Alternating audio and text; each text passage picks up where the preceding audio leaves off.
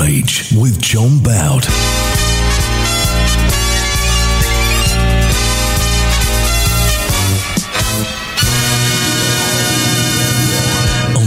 www.traxfm.org. Hello, listeners. Welcome once again to All the Rage. Thank you very much for listening, as uh, I know you often do. And thank you very much for listening this week because I'm very pleased to say that once again I have a guest, uh, someone who I'm very excited to talk to, and I'm going to hand over to them now. Uh, please introduce yourself. Hi, Jon. Great to great to be on the show. My name's Nick Dowson. I'm a co-editor at New Internationalist, um, kind of global justice affairs magazine. Um, I've got a kind of personal interest in, I mean, investigative journalism. I've got kind of reporting experience and writing around kind of public services, the climate crisis, housing, technology.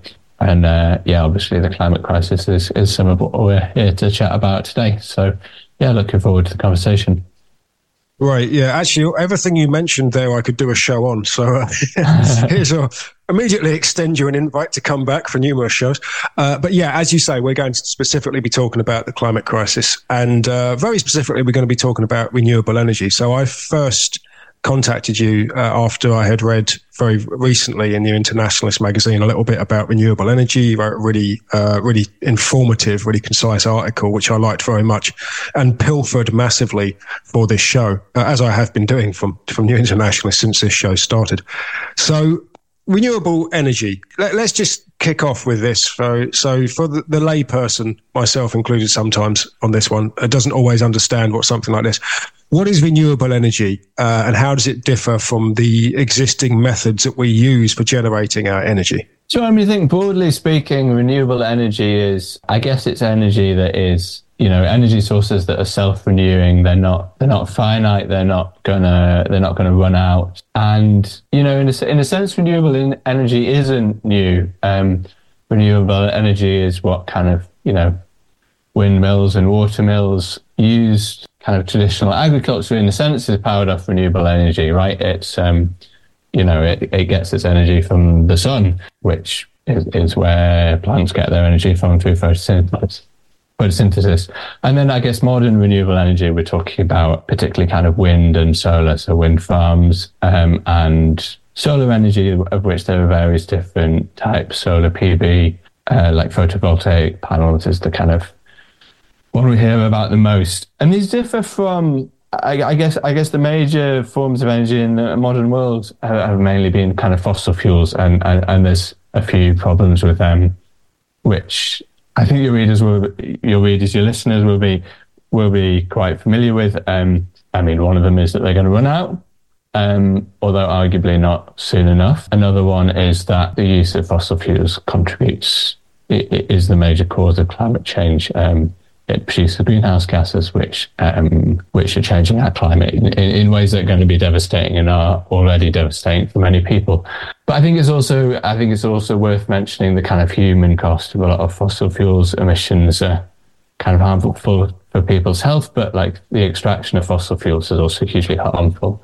Um, so if you look at the kind of oil producing regions in like the Niger Delta, for example, where like I think life expectancies are in the 40s, because of the like kind of wide widespread kind of damage to the local environment, the kind of poisoning of of people's people's environment and livelihoods, uh, uh and you see lots of like kind of forms of that across fossil fuel usage. I mean, I guess the other, I mean, I mentioned it in passing. The other, the other major form of energy that is not fossil fuels would, would be nuclear, and again, that's not a renewable energy because because it relies on very finite supplies of uranium, for example.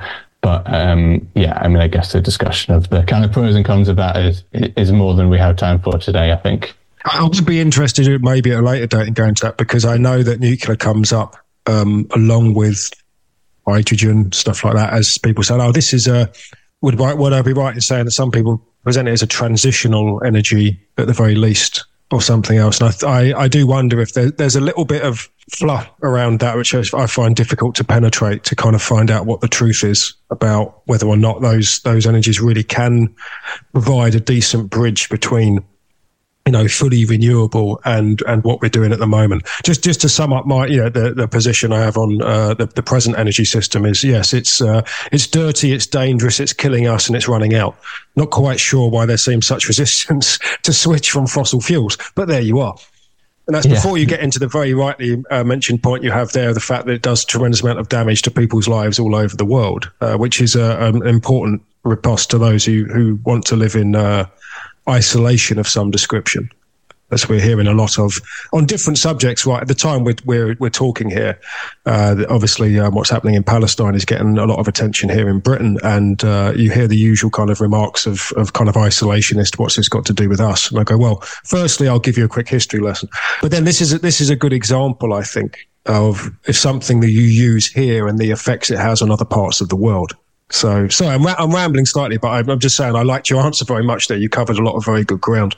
There is, let's talk a little bit about that resistance people have. And I understand to some degree, you know, you're, if you're reading the kind of regular press or, or, or let's just say absorbing traditional media, uh, which is very resistant for various reasons to a change in our energy supply. But we're here to kind of, to some degree, bust those myths. So, as you said there, I think that's worth delving into a little bit. Is that renewable energy is not finite as opposed to what we're using now. Uh, the, as you say, the wind isn't going to stop blowing and the sun isn't going to stop shining. Do, do, is there anything else really like as, as a basic to say to people like, no, this is, oh, and also the fact that solar panels work on days when the sun isn't brightly shining too, which is something I feel you have to explain to people sometimes. You know, uh, the solar panel on my radio yeah. works, you know, on a day that's cloudy. I, I, say wind and solar because they're the main, they're the dominant forms of renewable energy that are kind of on the rise and have like a huge potential for growth. So there is also like hydropower, I guess is the is another kind of common one and is is one that has been a major source of electricity for for quite some time. I mean, I think it's interesting that hydroelectricity hasn't been doesn't get the same attention now and I think a lot of that is because it comes with like significant harms. Like there, there are different ways of doing it, but you know, if you talk about doing kind of major damming of, of kind of water courses, like you know, it, that takes away people's livelihoods. It, it it does environmental damage in the local area, um, and and there is a limit to how to to like the places you can do that. There are other ways of doing it. Kind of, I think it's called like run of river, like smaller scale hydroelectricity that don't carry all the same harms. And then I guess there's other forms, so like geothermal energy is used in some parts of the world. I guess Iceland's like the obvious example, but kind of more modern technology means that it can be used in, in other places. So the I, th- I think there's I think there's trials of geothermal electricity in Cornwall, maybe. I'm not sure exactly where that's got. I think geothermal is probably more expensive than wind and solar, but it has the potential to provide power like more of the time. So you know, could could be a useful addition to to the system. And then there's there's I guess kind of like wave and tidal power. Now they haven't really come that far. You know, tidal has some potential, and and there are places where it, it could really provide some power. But I think wave is really in its infancy. Yeah, again, there there there would be kind of pros to those forms of power, but also they're likely to be quite expensive. Yeah, it's, it's too early to tell, really, isn't it, with, with the tidal? But, uh, you know, worth keeping an eye on, I suppose. It's, it's, it's something. So I want to get into the response from the corporate world on this because uh, is renewable energy has gone from being, you know, entirely resisted to now there's a little bit of interest in it from what we might broadly call green capitalism.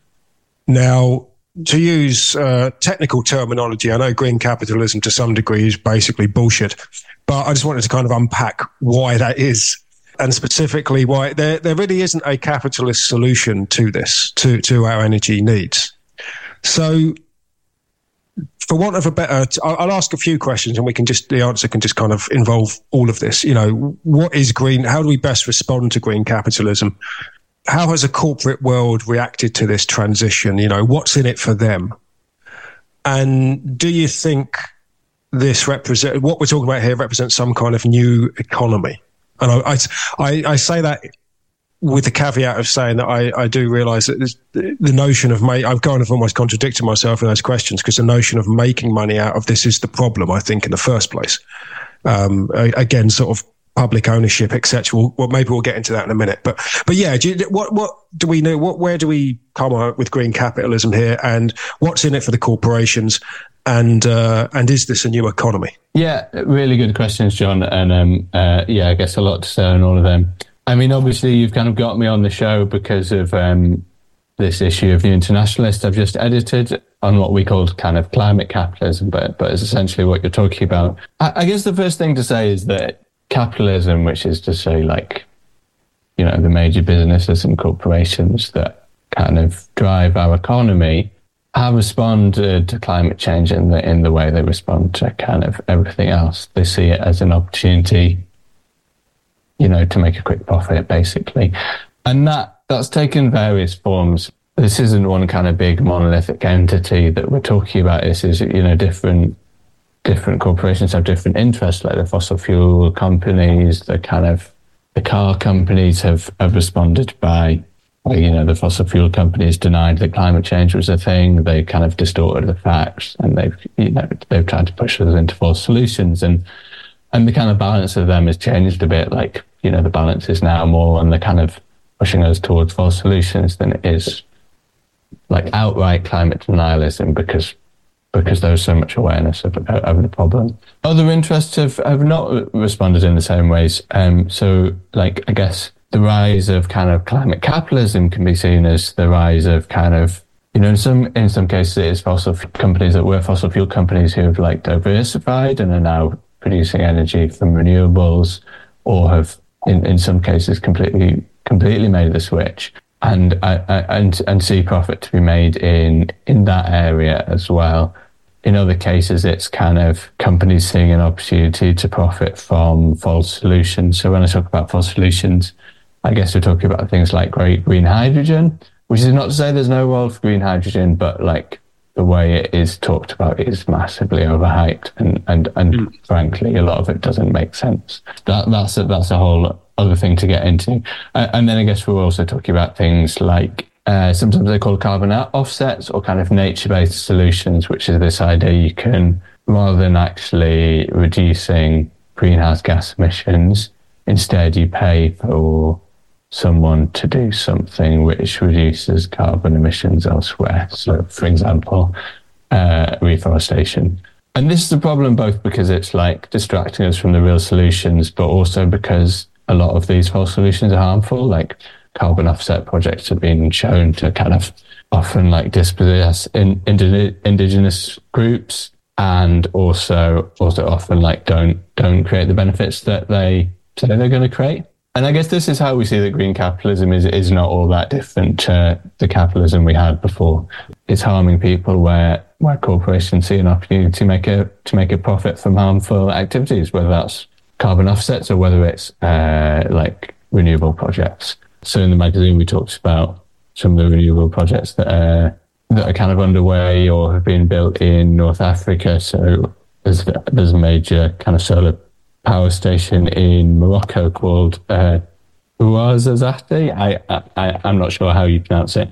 So um, don't don't take that as um as gospel, but it's a really major solar power station, and it's, it's a type of solar power called concentrated solar power basically you have lots of mirrors that concentrate the power of the sun to this central tower um, and uh, and then use that to drive a turbine. There's just one slight hitch. Well, may, maybe a couple of slight hitches. Like the first, first being that uh, the land it was built on was is was land used by agropastoralists, so like nomadic people in the area. And the other one is that it uses major amounts of water to kind of both to clean the like panels, but also to um, I think to drive the turbines as well. Maybe you need some water or, or to cool the turbines. And and this is in a region that is also very arid and getting increasingly arid from because of climate change. And again, that that that means that what is diverted, being diverted from the needs of local people for kind of farming and and, and obviously you know living to powering this project, which is which is running for profit, basically. Maybe I'm rambling a bit in response to your question, but I guess I guess that kind of example those examples shows a few of the dynamics of, of kind of climate capitalism, which is we have these multiple different impacts and harms. So we have the harms of climate crisis and, uh, and these affecting people in the in the global southwest, and they're also affecting, you know, some of the least well-off people, indigenous peoples, um, deprived communities the worst. And then you have the harms of kind of fossil fuel extraction, so in the Niger Delta, for example. And then you have the harms of, you know, new renewable projects, for example, or other forms of kind of, you know, the ways in which corporations are responding to the climate crisis that in some ways can be seen as useful or, or false solutions, but ultimately they're causing more harms. And then you have you have the combination of these things. So you have a combination of like the move from fossil fuels to mm. new forms of energy, and that creates kind of harms at both ends. When an oil company packs up and leaves a community, they don't generally do a very good job of clearing up behind them, and they don't, you know, they're more interested in getting a quick buck than they are in like helping people, you know, transition to new, well-paying jobs or creating new industries for, that that, could, that can be the kind of lifeblood of, of these communities. And then you have harms on the kind of incoming side because you have to build these new renewable projects, and they're often they're not always being being done with like proper consent of like local people. And then also some of these new green technologies, so particularly electric vehicles. And I know this is what something you want us to get in, get into a bit more later on they have they have their own material impact. You have to mine the minerals and the metals, you know, lithium, rare earth metals, um, etc., that, that, are needed to to produce these new technologies. Uh, you have all these things happening simultaneously. I guess is the point I, I, I was getting to. So you have all the impacts of both the climate ca- crisis and the way in which capitalism is kind of adapting from it, and you know, moving a bit too slowly, but moving in the direction mm. of like addressing it in some ways, but also looking to profit from the way it does that. Uh, and and at the end of the day, it's people who pay the. I, I, was just going to say I don't know I don't know if that answered your question. I think there were there were there were a few points you wanted me to come back on. So yeah, maybe. Yeah, no, it was only that. Yeah, I mean, uh, what I'm I would build on that. What you said there is that I think that there is a perhaps a natural feeling among a lot of everyday folk that there is a scientific solution to these problems, which is more, I think, a hope and a prayer than an actual fact sometimes. Oh, there must be something we can come up with that's going to stop this happening. And on the other side of that, there's the market solution, which is beneficial to people who just want to continually make endless profit out of absolutely everything, as if there was never going to be any kind of limitation to that, never could be any kind of limitation to that, etc. Both of them have a certain immaturity to them, which which irates me a lot. But I understand to some degree the former a hell of a lot more than the latter, and I think that people just need to understand that this involves, you know, strong direct action and, and a very severe degree of change. And again, I'm glad you mentioned, you know, the removing of people from indigenous lands. I was just remembering when you said carbon credits, I just had, suddenly had a flashback to um, how the fact that, yeah, in the kind of the, the mid 2000s, they were, um, if you'll pardon the pun, they were all the rage. Everyone was going on about them all the time. And then uh, I think, again, it was New Internationalist did a really good job at that time of, of um, demystifying uh, or, or, cutting through the bollocks. It'd be another way of saying it about how they really weren't actually this. You know, you can't actually release carbon into the environment and then go, oh, but I can pay someone else to kind of plant some trees for me or whatever. It's like, yeah, it doesn't really work like that, mate. And I didn't do very well in science when I was in school, but even I managed to work that bit out. So someone made this spoof website around, you know, around the time you're talking about the kind of 2000s um, I think it was called like cheat offsetting. So it was, I mean, it was a complete spoof, but, um, you know, the idea was that you could, um, cheat on your partner, but then you could pay someone else not to cheat in order to make it all okay. I mean, it's not, it's not a perfect analogy for, um, carbon offsetting, but I think the basic point is there, like, it's not really the solution, is it? and I think everyone knows that, even when they pretend not to. So if, if we're working within the what, what's being offered to us at the moment within within the system that we're stuck with. Um, is there any way in which any kind of green economic agenda could be productive, or is it just basically fatally flawed at its heart for many, like the reasons you just mentioned? Is there any is there any way, at least in an interim way, that we could actually build on that, or is it just like no, we've just we've got to scrap the green capitalist bollocks and just get on with with actually solving the problem. Yeah, I mean, I, I guess there's a kind of philosophical uh, question there about like, is it possible for for this problem to be solved under capitalism? And and I don't know the answer to that. I suppose. I mean, maybe it is theoretically possible, but I don't think. I think it's very unlikely. Like we've seen the kind of uh, the analogy I always think of is is it's a bit like whack a mole. Like trying to solve anything under capitalism is a bit like whack a mole because fundamentally these corporations are not interested in. They work under a legal structure which which says that they have to prioritize profit, and and, and that is what they do, and that means that they, you know, cut corners where they need to cut corners in order to make a profit. They're not fundamentally set up to prioritize doing what's best for most people and doing what's best for the planet. Um, and so you can, I guess, you can try and kind of regulate. You can try and create new markets, which is which is what's happened. Um, you know, there's been phenomenal amounts of state subsidies poured into creating markets in renewable energy, and now that's happening in kind of green hydrogen, which is a total waste of money. But um, that's an aside. And ultimately, like all that regulation it does is kind of shift the problem around. I mean, maybe it makes it a bit better, but you know, you, you move from fossil fuels to renewable energy, but you harm a different set of indigenous people. I mean, to be honest, often it's the same indigenous people who get harmed by both kinds of projects. And I think if you want to solve the problem, fundamentally, what you need to do is you need a transition that's like carried out democratically. You know, everyone has to be involved in in creating it and deciding how you do it and like making sure we can do it in a way that is both as fast as possible and which like protects like everyone's kind of lives is involved. So we need to just transition and, and that, that is not going to be one that capitalists want to sell us. So we have to do it ourselves. I mean, I guess we can look, you know, we can look at some of the examples where this is being done better. Like there's places in Latin America where where there are already kind of existing like public electricity systems that have a lot of that use a lot of renewables. I think I think Costa Rica is quite an interesting example. It, their electricity system, their electricity system, sorry, is almost entirely publicly run, as I understand it. They both have a kind of like national state bodies, but they also have some some kind of renewable. They have some more local cooperatives, as I understand it, and they, these all kind of work together. And I think they produce I think it's something like 99% of their electricity is is renewable, or maybe it's maybe it's 100%.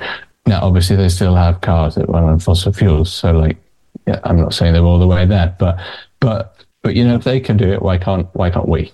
And then we can look to other examples. So, like, I think there's there's been some quite interesting examples collected from around Europe, like the Netherlands and Belgium, for example, of, of kind of major like retrofit projects or like energy efficiency projects that have been done in public hands.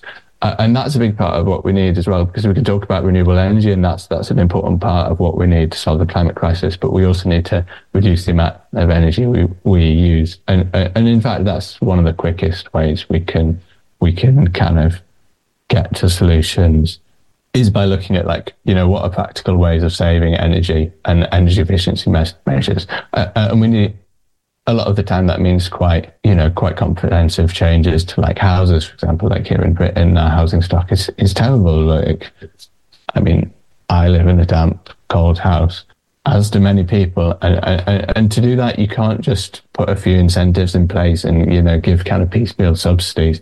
You have to, you have to do something more comprehensive, which like can kind of go in and transform like neighborhoods and like turn like leaky houses into like houses that lose very little energy and are well ventilated while you know being quite easy to heat. You need you need like communal level like large scale heat pumps which are like super energy efficient but like yeah the most practical way of installing them isn't for everyone to have their own heat pump. It's it's to have larger scale kind of community ones that you know pump pump heat into people's houses. I mean I'm assuming I'm assuming we're talking about cities here. Obviously, like situations differ a little bit. Yeah. Yeah, so I mean, I think I think I think that's the solution to look at how we have kind of democratic and public transition, and and that means, uh, I mean, really, it means a much bigger role for the state, and it also means dem- de- democratizing the state. I mean, again, you you know, we can get into what that means. Like, I'm not talking about a kind of a command economy here, but um, we need something that's very different from just you know the state kind of trying to regulate its way out of this problem and like provide the right subsidies. Yeah, I mean, there's I find that fascinating because there's that, that opens up so many other things.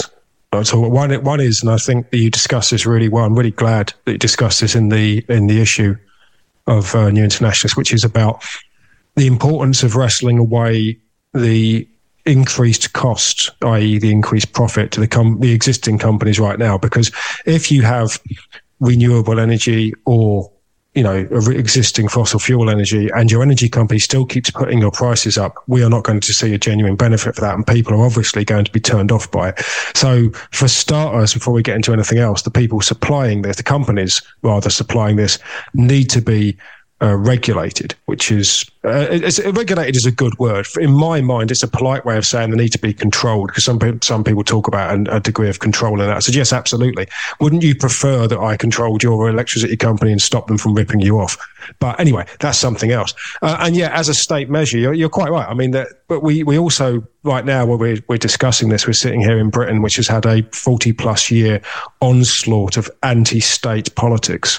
And it's allowed it to become the norm uh, you know, not maybe not as bad as America, but very similar. You know, small state, small state, not, not intervening, blah blah blah, or things go wrong. I mean, again, this is why it's important to have memory. It's it's something, as I said, carbon credits we mentioned a minute ago, and I was talking about sort of 15, 20 years ago when they were being talked about. I also feel like just just to give an example on the importance of people understanding, if if the narrative is continually repeated that the state was bad or the state did this inefficiently. And we all know that's crap, especially now. And especially if you're looking around at former public services in this country, like don't get me started on the trains. And you obviously start, you've mentioned housing, which is a very, very good example. But to give another example to listeners, I feel like um, I have to say to younger people now, you know, there was a time when it wasn't a known and wasn't a given that cigarettes cause cancer. And what I mean by that is it's something you have to keep reminding people to say, I know it's become something that's a given, but you know, there used to be a great deal of corporate resistance to that being found out. And equally, I think, I know it's now supposedly a given in our society that private runs better than public, but not only is that not true, it's not in your interests. It's not in my interests, and you have to resist that. So we have a huge psychological battle, I think, ahead of us too on this along with actually transitioning to the renewables. I mean, how, what, what do you, what, how would you assess what I've said? Do, do you think that's accurate? And, and do, do, we know where we're, we're going with this? Yeah, for sure. I mean, I, I guess I was just going to say that the great irony of it, like responding to what you're saying, is that, you know, of course, the business models of, of all these corporations like rely on the state and, and the government. Like, you know, fossil fuel, the fossil fuel industry is reliant on like trillions of dollars worth of like subsidies every year. You know, it wouldn't work without that. And and the same is true with renewable energy. Uh, not exactly the same, but like um, you know, again, the kind of you know all these these major companies that are now profiting from from renewables. Uh, again, their kind of business models rely on like lots of complicated kind of markets that have been brought into existence by states. Yeah, again, as I mentioned before, the same is true with with green hydrogen, which which in Europe is pushing particularly strongly. How effective do you think electric vehicles can be or will be going forward in, in this transition? Sure, I think um, I think the evidence is fairly clear that um, electric cars are better than fossil fuel cars when it co- when it comes to their kind of emissions, um, you know, reducing greenhouse gas emissions, and also the kind of like, you know, the air pollution that like harms our lungs and, and our bodies. But I guess ultimately the kind of best solution for transport is like high quality electrified public transport, you know, whether that's trains or buses or, or trolley buses. I guess when we look at kind of electric vehicles and electric cars, we see the issues are much more complicated than just how much energy they use. So there's also the impact of kind of producing, building the cars, often referred to as embodied carbon. And we should be worried about how much energy it will how much energy it will take to produce millions of new cars if, if we're just talking about kind of swapping out all the cars that are on the road for like electric ones. That's obviously going to take a long time and also it's, it's going to require a lot of energy and a lot of kind of minerals to do it. And mining minerals like lithium, as, as I kind of touched on earlier, requires a lot of mining and a lot of associated impacts and harm to the people who work in or live near those mines, yeah, it, it, it potentially means kind of moving huge amounts of earth and at, at a time when, you know, we're also seeing kind of a lot of fossil fuel extraction still continuing to kind of expand. So, yeah, I think that's a worry. Um, recycling of minerals is part of the answer, but ultimately, I think the main thing is is a kind of reduction in car use. We don't all need private cars. Cars can be smaller, uh, kind of smaller batteries, move away from SUVs. And best of all, we can use public transport, which is much more energy efficient and keeps our streets and neighborhoods kind of good for people. What is the the best things that we as citizens, citizens of the world, in fact, sorry, Theresa May, that, that is something that exists. Um, what was the best thing that we can do sort of going forward on this? Where, where can we kind of aim our, uh, our, our energies? Because I think that's something else that, that people perhaps can find overwhelming sometimes. Is like what can i do about this? And uh, what can a little people like me do about this? And, and how much impact can i actually have? Uh, what, what, what, do you think are the best things we can do on, on this subject? I mean i think the, the key thing really is kind of building networks of solidarity. So like you know whether that's kind of getting involved in our trade unions or you know kind of community community unions like renters unions and build, building links between all these groups so that we can kind of demand the kind of changes that are needed and, and, and demand that they're done well, whether that's kind of better, better housing stock or like new green jobs, which are, which are good jobs, uh, like give people good livelihoods and, and kind of job security and so on. But I, I guess also kind of building solidarity, like both with affected communities in the global north and also in the global south and the solution needs to be one that is kind of internationally just. So it needs to it needs to work for for the many parts of the world which have been hardest hit by climate change and which which have also been you know obviously exploited by the colonialism of the past and, and the kind of green colonialism of the present. Yeah, I mean, I think in terms of you know, through groups such as trade unions, we can kind of push for renewable energy and we can push for this shift in production to kind of happen and happen faster, but, but in public hands and make sure, yeah, I, I guess, guess also kind of push for the political changes we need. So we need a, we need a planned transition that, that both, both so that it can happen as fast as possible. We can move away from fossil fuels as fast as possible but also to ensure that kind of workers and communities like don't lose out with the major industrial changes that will be needed. I mean, I know we're both kind of speaking from Britain and yeah, bit of a bit of a dire political landscape at the moment. Um, obviously, I guess there's kind of there are some kind of opportunities for kind of you know things we can push on. So, like the Labour Party has said that they will, if they're elected, which which obviously there's quite a good chance there will be that they'll create this.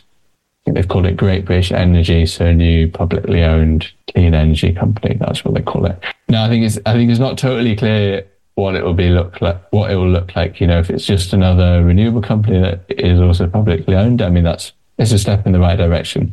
But but I think I think a lot of pressure will be needed on Keir Starmer and the Labour Party to make sure that does actually happen and also to go beyond it. You know, really we need the whole electricity system to be in public hands. Like, I think there's, yeah, there's lots of major issues at present. Obviously, lots of people are paying a huge amount for their energy, and that's creating like massive energy po- poverty. And like the way we tackle the climate crisis also needs to tackle that. And and I don't think I'm just not sure we can do that. And also you know, solve energy poverty and solve the climate crisis, and also pay for all the corporations involved in this to make massive profits. Um, to slightly paraphrase someone in the magazine I edited, which I mean, I will read the quote. I think it's worthwhile. So this was um, Thea Riofrancos, who's a, who's a kind of scholar and activist in North America who works a lot around kind of extractive in, and extractive industries, and then she, she's looked at kind of green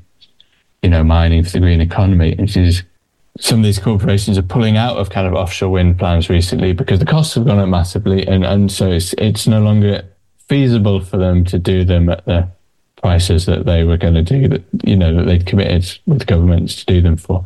As Thea said, to, to quote her, you know, this poses the question why do we need to not just socially pay for all the costs of the transition, but on top of that, ensure it's profitable for capitalists? I mean, we shouldn't need to, and, and I don't think, like, ultimately we can do that and it be a fair transition and the speed needed. Yeah, I mean, just to go back, back to, to Britain, I mean, yeah, there's the energy system, and I think I think everyone knows it's not working. Um, I, I mean, there's also water, for example, like, you know, everyone knows that the water companies are like taking loads of our money and siphoning it off into profits and continuing to like leak water and dump sewage into seas and rivers as, as, as, we do so. And and there's like you know there's a lot of anger about these things, and, uh, and we we need to make sure that that's channeled not just into a kind of like half-hearted attempt to like regulate them a little bit better, which you know would be a step in the right direction. But like fundamentally, these are natural monopolies we're talking about. They should be in public hands. For the energy system, the water system to work properly, it needs to be done in public hands. And, and that's the way that we bring down costs for everyone and and create a better environment. I completely agree. And uh, I think that, as has been pointed out by smarter minds than me, but I'll say it now anyway, uh, the water comes out of the same pipes. So why should there be three, four different companies you have to pay for doing that? You go down the end of your street, there isn't a separate pipe yeah. marked Centrica or separate pipe marked uh, British Gas or anything like that. You know, uh, and not to mention the fact that they crib huge amounts of profits while making you know the lives of others miserable, not least their own workforce. Um, I'm looking at you, British Gas, with fire and rehire. Uh, you know, there's there's no reason why we should make any allowance for these folks. They're um, I mean, for any number of reasons, but here's one that's maybe just not said enough. They're bad people. They're, they're bad. These companies are populated by very bad folks. Sounded a bit Trumpian, pardon me. But they are, but yeah, it is. They are. They're just, uh, we don't need to worry about uh, profits for, for them. They've got more than enough. If something happens in any industry they don't like, they just drop it and, and Scarper anyway. So uh, now we give them incentive to drop it in Scarper because say you're not going to get all of this that you want out of this situation. But on the other hand, we are. We are going to get decent, affordable, publicly owned energy that doesn't burn up the planet. I don't see how that's a problem. There's there's a there's a wider, and I've been thinking about this on the show recently. Actually, I won't go on about this for too long, but there is a wider kind of psychological aspect to life in Britain right now, which I just find so deeply disturbing, which is acceptance of the idea of none of us are allowed to have anything good we, we're not, you know, any other part of the world, other countries in the world that also have their own share of god awful neoliberal politics, but still they can have publicly owned transport, they can have publicly owned energy, they can have decent streets. They can the high street being a great example. You know, as, as someone said this on Novara the other day, which was uh, uh, you know, the, the kind of natural habits to go, oh, well, we just, just dismiss the state of our high streets because everyone's buying everything on the internet. Well, people are buying things on the internet in other countries too, but even other parts of Europe, you know, quite close to home. All you got to do is walk around and see, do their high streets look as absolutely desecrated as ours do? You've got to break this notion of person in power tells you you don't deserve anything and you just accept it. So uh, that's something I'm a little bit obsessed with. But I, I, I think what, what's interesting for me, certainly about the show we've just done, is that uh, standing on its own, this has re- been a really informative and interesting discussion about renewable energy. And thank you. I, as someone who only knows a little bit about it, I feel more informed going out. But it also feeds into the kind of wider project I've got on this show, which is just getting people to in in Britain, among other places, but specifically right now, it's just to get up off your knees and stop thinking that you're worthless. Okay, demand demand renewable energy, demand publicly owned assets and benefits that are for all of us that would be my message going out on the show tonight. I don't know. Do you have anything else you want to add before we go? Yeah, I mean, I, I wholeheartedly agree, and um, yeah, really glad we've we've had had an opportunity to have a to have a chat about all of this, Jon. It's been been a pleasure. I mean, I guess I'd just say, yeah, if uh, any of your listeners feel like giving giving the magazine a read, there's there's loads of good good pieces in there from um, yeah, lots of people on the kind of front lines of, of this struggle. So yeah, do check out the Internationalist as well. Thank you. Yeah, we'll definitely include links on all of the show notes for the magazine. That's New Internationalist, which you can buy uh, as a subscription or individual copies. You can buy print or you can buy digital download uh, in order to read the magazine any way that, that suits your purposes. So, with that in mind, uh, Nick Dowson, thank you so much, mate, for being on All the Rage. It's been an absolute pleasure. Uh, and I would give you an open invitation to come back anytime and talk about this issue or any other issues. Uh, I believe in your introduction, you mentioned, mentioned something we were talking about social housing, which I would love to do a show on at some point. So uh, you're more than welcome to, to check uh, check out and, and come back on that. So, but in the meantime, thank you very much for your time, mate. I really appreciate it. Yeah, and you too, Jon. Yeah, cheers for cheers for all your work on this, and um, uh, yeah, all the best. Hope, hope we can catch up again at some point. All the rage with Jon Boud on www.traxfm.org.